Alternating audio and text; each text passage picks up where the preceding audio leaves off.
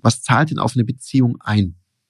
Auf eine Beziehung zahlt auch immer ein, wenn ich als Kundin, Kunde feststelle, hey, ich stehe heute im Mittelpunkt, es geht um mich, derjenige ist total gut vorbereitet, ich habe Raum für meine Fragen.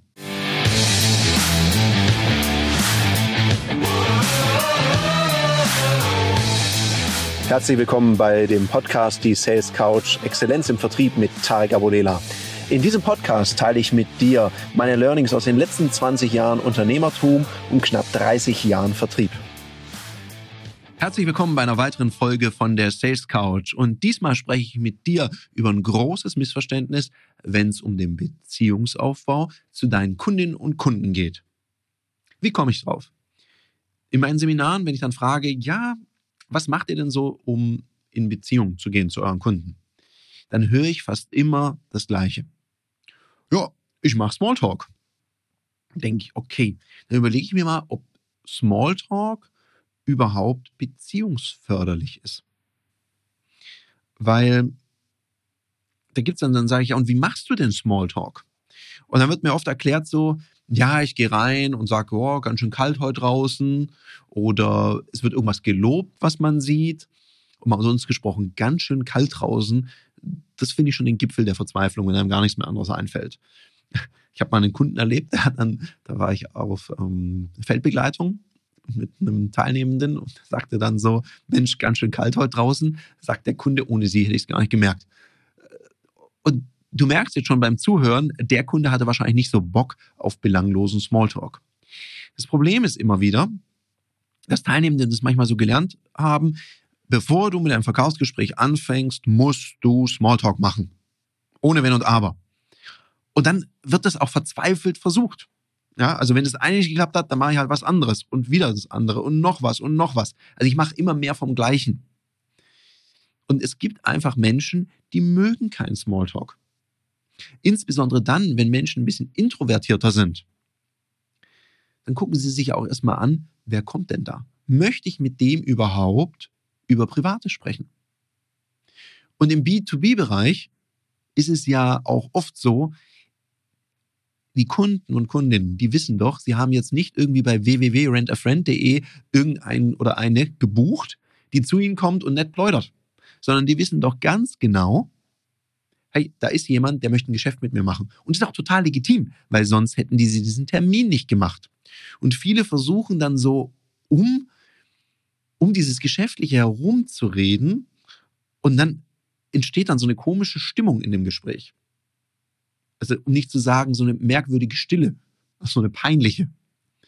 Weil weißt du denn, wenn du irgendwie ein Bild an der Wand lobst, ob das vielleicht das Bild ist von der Schwiegermutter, das da aufgehängt werden musste, und der Mann oder die Frau, mit der du gerade sprichst, findet es so semi-lustig, dass es da hängt und man lobt es dann auch noch.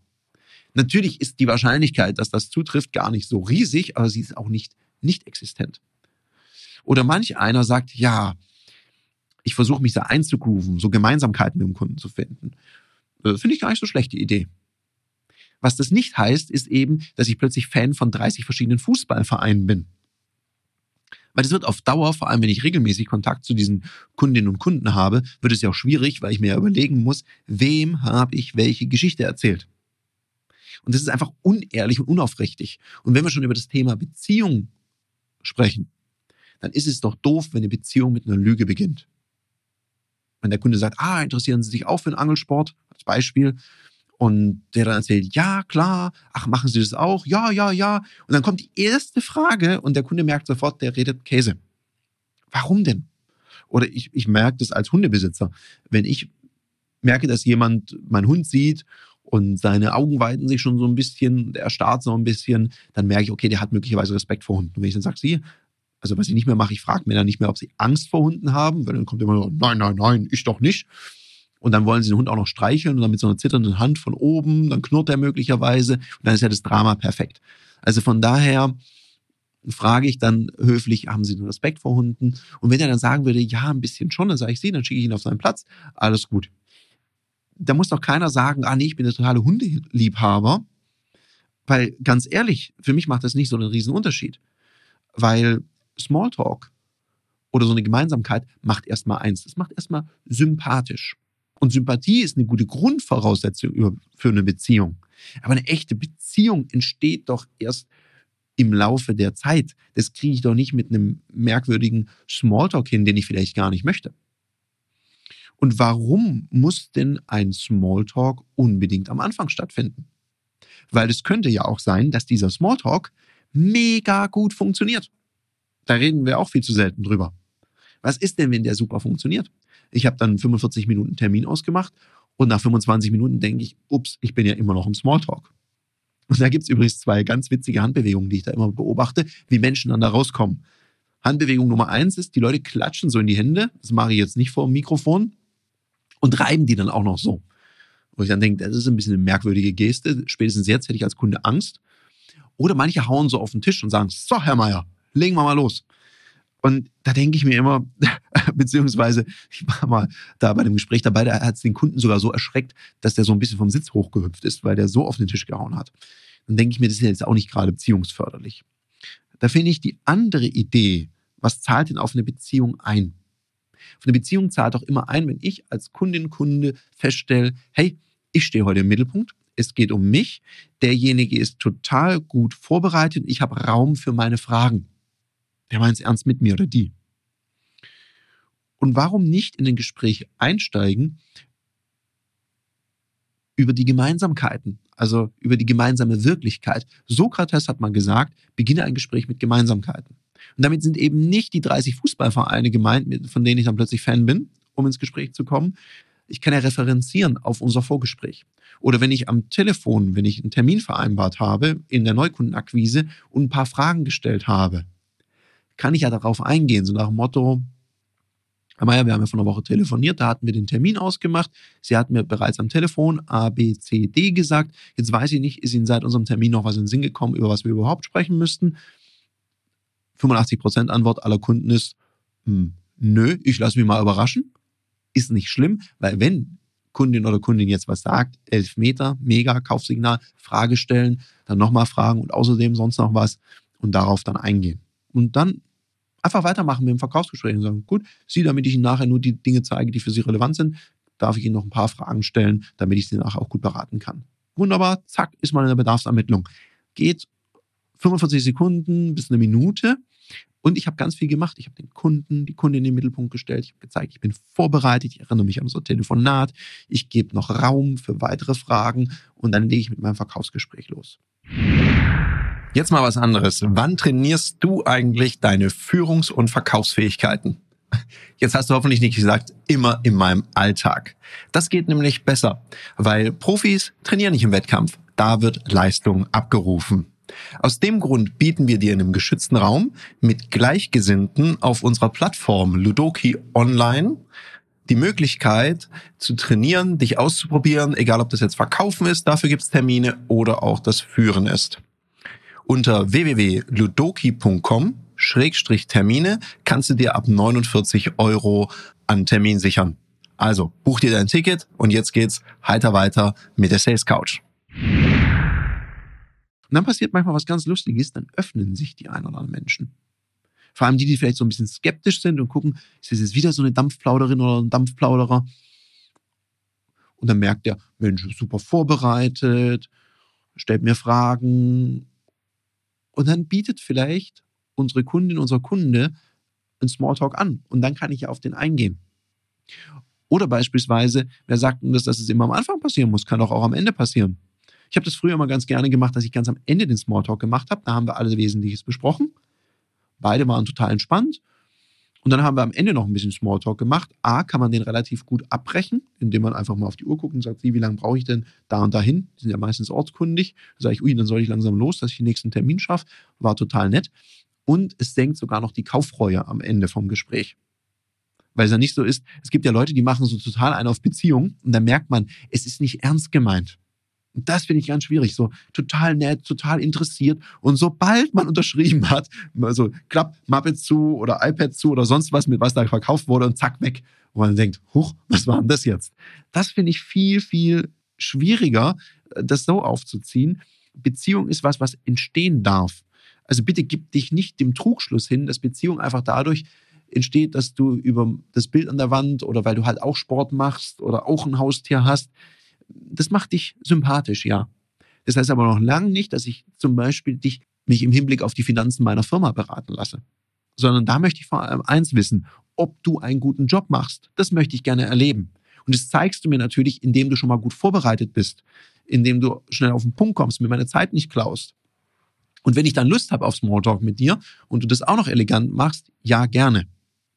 Zunächst möchte ich erstmal wissen, machst du deinen Job gut? Hast du dich gut vorbereitet? Ist es erlebbar, was du mir da versprichst? Weil jemand, der sagt, er analysiert sehr, sehr genau und kommt dann so ganz huddelig an und ist schlecht vorbereitet, da sind bei mir die Alarmglocken hoch. Und da kannst du noch so lange mit mir drüber sprechen, dass du auch mal in Ägypten im Urlaub warst und dass du auch gerne tauchst. Das wird nicht helfen. Dann werde ich dich total sympathisch finden, würde möglicherweise dir auch ein paar Tipps für Hotels in Ägypten geben, also eins ganz besonders. Und vielleicht würden wir uns dann da auch mal sehen. Aber ich glaube nicht, dass ich dann kaufen würde. Ich denke, das ist so ein bisschen ein, ein Trugschluss und auch eine Überforderung dieser Anfangssituation eines Gesprächs. Eine Beziehung braucht oftmals lange. So ist es übrigens auch im Privaten. Eine Freundschaft entsteht doch auch nicht so nach dem Motto kam, sah, siegte. Man lernt sich kennen. Was ist man sich dann erstmal? Sympathisch. Dann trifft man sich nochmal, nochmal, nochmal und über die Dauer der Zeit entsteht eine Freundschaft. Wunderbar.